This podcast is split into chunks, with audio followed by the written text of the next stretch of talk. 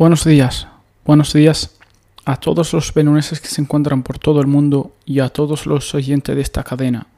Bienvenidos al Desperdicio al Detalle, el programa de radio que os informará de todas las cuestiones relacionadas con el desperdicio alimentario. Soy Amudi Salamabatá. Hoy os traemos un programa muy interesante y a la vez diferente con respecto a todos los episodios anteriores pero también es el episodio o el programa con más tristeza, ya que es el último episodio de esta maravillosa sección. Hoy contamos con la presencia de una chica de Belluno, que nos gustaría saber su opinión respecto a la pérdida y el desperdicio alimentario. Le realizaremos una serie de preguntas y seguro que nos ofrecerá unas soluciones y puntos de vista muy interesantes. Quería despedirme de este programa realizando una entrevista a una persona joven autóctona de la ciudad y así saber o intuir el futuro que nos puede esperar. En el programa de hoy contamos con la presencia de Julia, una chica de Belluno que nos va a responder a una serie de preguntas sobre el desperdicio y la pérdida de alimentos. ¿Quién es Julia? Julia es una chica de Belluno que tiene 28 años y, y bueno, ahora trabajo acá, pero estudié en Venecia en la universidad estudié idiomas y literatura y tuve la oportunidad de ir también al extranjero, en Argentina, con la universidad. Y ahora tengo que, bueno, tengo, pero también quiero quedarme acá en Belluno. Y aunque sea una ciudad muy pequeña, pero me gusta mucho porque hay mucha naturaleza. Y ya está. Bueno, Julia, vamos a empezar con la primera pregunta. ¿Qué opinas tú de la pérdida y el desperdicio alimentario? Bueno, es un tema muy importante y yo me acuerdo que de niña mmm, o cuando era adolescente nunca me había dado cuenta de, cuando, de cuánto tiramos, eh, de cuánta comida tiramos a la basura. Casi nunca se hablaba sobre este tema. Yo creo que era una cuestión también de actitud, de mentalidad y me parece que ahora los jóvenes y lo, los adolescentes se dan más cuenta de que es un problema a nivel nacional y también internacional. Y mm, es algo, mm, yo creo que lo ricos, o sea, las personas más ricas, también a veces no se dan cuenta, porque decimos, bueno, tenemos mucho dinero, podemos comprar eso, eso, eso, y mm, no es un problema económico. Eh, el hecho de comprar mucha comida, porque podemos. Y por eso no nos damos cuenta de que a veces tiramos mucha comida a la basura. No hay responsabilidad, eso es. Pero eh, ahora me doy cuenta de que los jóvenes, como dije antes, eh, son mucho más responsables y se habla mucho más sobre este tema, eh, que es fundamental, o sea, es muy importante. Yo ahora me doy cuenta de cuánta comida tira a la basura en mis 28 años de vida y mm, es horrible. Mm, es algo que hay que cambiar. Gracias, Julia. La siguiente pregunta, Julia. ¿Sabrías decirme con exactitud cuántas toneladas de alimentos se pierden al año a nivel mundial? Dime una cifra. Uh, yo creo que son muchas, no sé, 30 toneladas. Son muy pocas, 30. Sí, demasiado no. pocas. Ok. Pues Julia, se pierden 1.300 millones de toneladas, toneladas al año. Es mucho. No pensaba, es muchísimo, si te das cuenta de cuánta comida es y que esta comida que se tira a la basura podría ser útil, útil para la gente que, que, que no, no, tiene comida, o sea, no sé, en los países más pobres, por ejemplo, o la gente pobre que vive en países ricos, pero mmm, que no tiene mucho dinero para comprarla. Solucionaría muchos problemas. Claro, ¿verdad? claro, sí, sí, sí, eso es, pero depende de nuestra mentalidad, nuestra actitud y nosotros tenemos que ser responsables, sobre todo, nosotros, los ciudadanos, la gente normal, digamos. ¿Y qué opinas de la hambruna? Eh, es un tema eh, importante también, pero puedo pensar en la respuesta que, que di antes, ¿no? Que es, mmm, ¿cómo se puede decir? No es normal que haya todavía gente o una población que no puede acceder a la comida. Mm, no es algo normal. Y como dije antes, eh, si eh, fuéramos más responsables, la comida que se tira a la basura en vez de tirar a la basura, no sé, podríamos repartirla con la gente mm, pobre que tiene más necesidad. Yo creo que solucionaría mucho, mucho de los problemas, yo creo, porque no es posible que en el 2022 haya gente que todavía muera de hambre y que no tenga el hambre. Y hay países como en Europa, en Estados Unidos, etcétera, etcétera, que tienen tanto dinero para comprar toda la comida que quieran y de manera también excesiva a veces. Y hay como, no hay equilibrio entre las dos partes. Pues Julia piensa que según datos de instituciones oficiales, hay 811 millones de personas que pasan hambruna. Entre la cifra que te he dado antes de 1.300 millones de toneladas que se pierden o se desperdician a nivel mundial, ¿qué dirías? Yo había pensado que podían ser como unos millones de gente que, que muere por hambre, pero no pensaba tanto. Y son cifras enormes y sabéis que lo que estoy pensando ahora, que ahora estamos hablando de eso. Pero como no sufrimos, digamos, el problema de manera directa, nosotros, no sé, yo hablo acá en Italia, en Europa, porque es el lugar donde vivo. Decimos, ay, bueno, qué pena, qué lástima que haya gente que muera de hambre, pero luego no es un problema que nos afecta directamente, así que lo olvidamos, digamos, ¿no? Entre comillas. Y esta es la actitud que, que a mí me molesta mucho, pero digo, a mí también a veces me pasa porque digamos que es una actitud del ser humano, ¿no? Cuando no, no, nos afecta algo directamente, es difícil pensar en ese problema, pero tendríamos que pensar en eso también. Ya que has hablado que vives en Europa, ¿piensas que hay diferencias respecto al desperdicio y la pérdida de alimentos, por ejemplo, entre el continente europeo y el continente africano o asiático?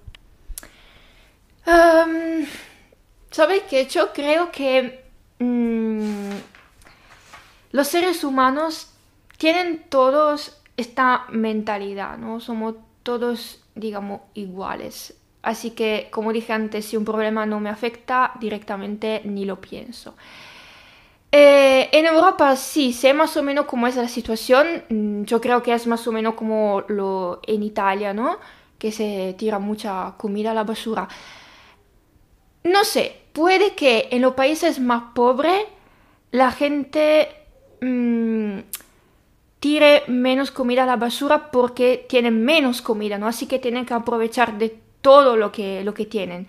Yo pienso, por ejemplo, eh, en mis abuelos, que acá en Italia hace como 60 años, 70, mm, después de la Segunda Guerra Mundial, la gente, había una parte de, de la población que era muy pobre, ¿no? Por ejemplo, mis abuelos, así que tenían que aprovechar de todo, todo lo que tenían, ¿no? toda la, comida que tenían, así que no tiraban nada a la basura. Eh, pero no sé si es cuestión de mentalidad, de cultura, etc. Mm, puede que sea solamente porque no tienen acceso a mucha comida. Y como dije antes, puede que en los países ricos, ricos la gente eh, tire más comida a la basura porque no tenemos problemas de dinero y decimos, bueno, mm, la leche venció, por ejemplo, no importa, voy a comprar otra y ya está, pero eh, no es esta la manera en la que tenemos que pensar, pero me doy cuenta que yo también a veces pienso así. Perfecto. Julia, ya que hemos hablado de la situación europea, africana, asiática, ¿qué opinión particular tienes tú respecto a Italia sobre la situación de la pérdida y el desperdicio alimentario? Em, bueno, creo que en los últimos años la gente se dio más cuenta de que es un problema y somos muy responsables, pero todavía se, mm, se pierde mucha comida, todavía muchísima y se ve, por ejemplo, en restaurantes, ¿no? Eh, hay gente que deja, no sé, va a comer una pizza, come mitad de la pizza y la deja ahí. Y yo creo que el restaurante la va a echar a la basura, no creo, no pueden guardarla porque la comió otra persona. Eh, o no sé, podemos ver también nuestras casas, ¿no? Yo, por ejemplo, trato siempre de eh, comer toda la comida que compro, pero a veces me pasa que tengo que, bueno, vence, tengo que tirar la basura. Así que sí, las cosas mejoraron, creo, mucho, eh, cambió nuestra actitud, nuestra cultura, pero todavía em, se mm, pierde todavía muchísima comida. Bueno, tengo que decir a favor de Italia que en los últimos años ha mejorado muchísimo a través de las leyes impuestas. Han dado resultado, pero no es suficiente. Hay que mejorar muchísimo. Es uno de los países que más ha crecido en esta cuestión, pero todos debemos de mejorar bastante para erradicar este gran problema social. Una de las últimas preguntas, Julia, me gustaría que nos comentases alguna experiencia particular sobre la cuestión y el ahorro de alimentos o la pérdida de alimentos. ¿Qué experiencia particular tienes tú? Bueno, estoy pensando en cuando hace unos años me fui a Argentina por un intercambio con mi universidad, así que tenía que utilizar, eh, bueno, mi dinero para comprar la, la comida y otras cosas y vivía por mi cuenta sola. Y mm, mi plan era lo de mm, comprar solamente la comida que necesitaba, pero claro que no es fácil porque cada semana yo iba al supermercado, compraba un poco de comida, lo que necesitaba, pero a veces pasaba que en el supermercado había algo, una comida que me interesaba, que la compraba. Y así uh, compraba más de lo que necesitaba y a veces mm, no comía todo. Así que tiraba mucha comida a la basura. No mucha, pero bastante. Así que dije, bueno, hay que hacer un plan porque además de eh, perder comida voy a gastar dinero sin ninguna razón y no es así que funciona. Así que dije, bueno, voy cada semana al supermercado, pero voy solamente a comprar las cosas que realmente necesito. Eh, y voy siempre a comprar la misma cosa porque de esta manera sé cuánto voy a comer, lo que voy a comer y de esta manera puedo organizarme. Que es un poco triste porque me hubiera gustado comer cada semana algo diferente, comprar algo diferente, pero tuve que, mm, no sé, mm, obligarme a comprar solamente siempre las mismas cosas cada semana. Y también tuve que pensar en mi plan que cada semana iba a comer mm, afuera con los amigos, ¿no? y así que tenía que comprar menos comida de lo que realmente necesitaba porque una o dos noches iba afuera. Y yo creo que fue la primera vez en que pensé um, lo de la de, de, comida. Antes mm, casi nunca lo había pensado. Como dije antes, es una cuestión de actitud, ¿no? Cuando yo era adolescente casi nunca se hablaba sobre ese tema. Eh, casi nadie lo pensaba. Yo no me acuerdo, nunca hicimos, por ejemplo, en la escuela una, unas clases sobre eh, la comida, los alimentos, la pérdida de agua, etcétera, etcétera. Así que mm, yo creo que fue como la primera vez. Y cuando volví a Belluno, dije, bueno, ahora lo que aprendí en Argentina tengo que eh, seguir haciendo también acá, en Italia. Y ahora siempre lo pienso y mm, claro que no soy perfecta porque todavía me pasa a veces que compro algo de manera excesiva y luego no lo como, pero creo que mejoré mucho, espero.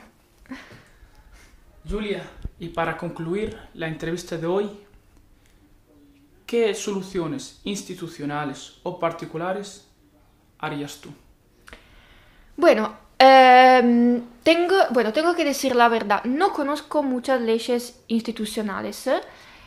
Eh, sé que hay, porque me dijiste antes que las cosas en Italia eh, mejoraron mucho, así que existen. Um, por la situación uh, particular, digamos, no tenemos siempre que decir, ah, es culpa del gobierno, ah, es culpa de eso, eso. Cada ciudadano tiene su responsabilidad.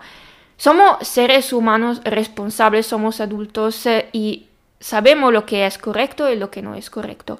Así que, ante todo, para solucionar el problema tendríamos que solucionarlo en casa, en nuestra casa. Eh, cuando vamos al supermercado, no se podemos hacer una lista de las cosas que realmente necesitamos eh, y utilizar todo. No sé, hay verduras que ya no son buenas porque son un poco viejas. Bueno, podemos buscar una receta y, no sé, cocinarlas al horno, por ejemplo, de esta manera podemos volver a, comerla. Y, no sé, cuando vamos al restaurante, comemos pizza, comemos mitad pizza, bueno, podemos llevarla a casa.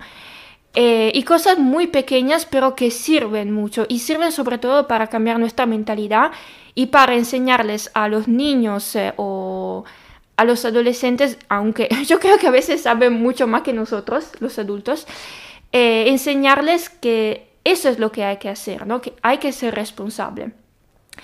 Em, pero también yo creo que, por ejemplo, yo sé que unos restaurantes ya son responsables sobre eso, ¿no? Que, por ejemplo, hay quien te da una bolsa para llevar a casa la comida, ¿no? Así que lo piensan. O, no sé, por ejemplo, la comida que queda la, la dan a los comedores para la gente pobre, ¿no? Por ejemplo. Yo creo pero que no, no son todos, así que habría que mm, controlar más, digamos, no sé, los restaurantes, los bares, eh, pero no es porque, no sé, para hacer mm, un control, no sé, castigar, digamos, un restaurante. Es para solamente que seamos todos más responsables, porque es un problema que nos afecta a todos. Pero, como dije antes, la primera cosa que hay que hacer, según mi opinión, es empezar en nuestra casa, en nuestra familia. Muchísimas gracias, Julia, por tu tiempo, por la entrevista de hoy. Espero que con tu experiencia y con todas las soluciones ofrecidas podamos erradicar este problema social. Y nada, el micrófono es tuyo para despedirte. Espero verte en otra. Bueno, muchas gracias Samudi, fue muy interesante esta eh, entrevista y las preguntas eh, sobre todo eran un poco difíciles, pero me gustaron mucho porque pudimos hablar y razonar sobre un tema tan importante. Eh, muchas gracias y un saludo a todos. Muchísimas gracias, Julia. Espero que el episodio de hoy os haya sido muy útil, pero sobre todo espero que esta sección conformada por nueve episodios os haya servido para ser conscientes de la gran problemática que supone el desperdicio y la pérdida de alimentos para la sociedad.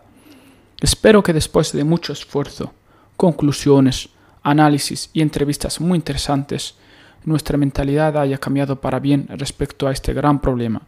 El objetivo simplemente era ese. Me sentiré muy orgulloso si contribuimos a erradicar el desperdicio y la pérdida de alimentos. Hoy me toca despedirme de vosotros, pero es un placer realizar este trabajo para todos y cada uno de vosotros.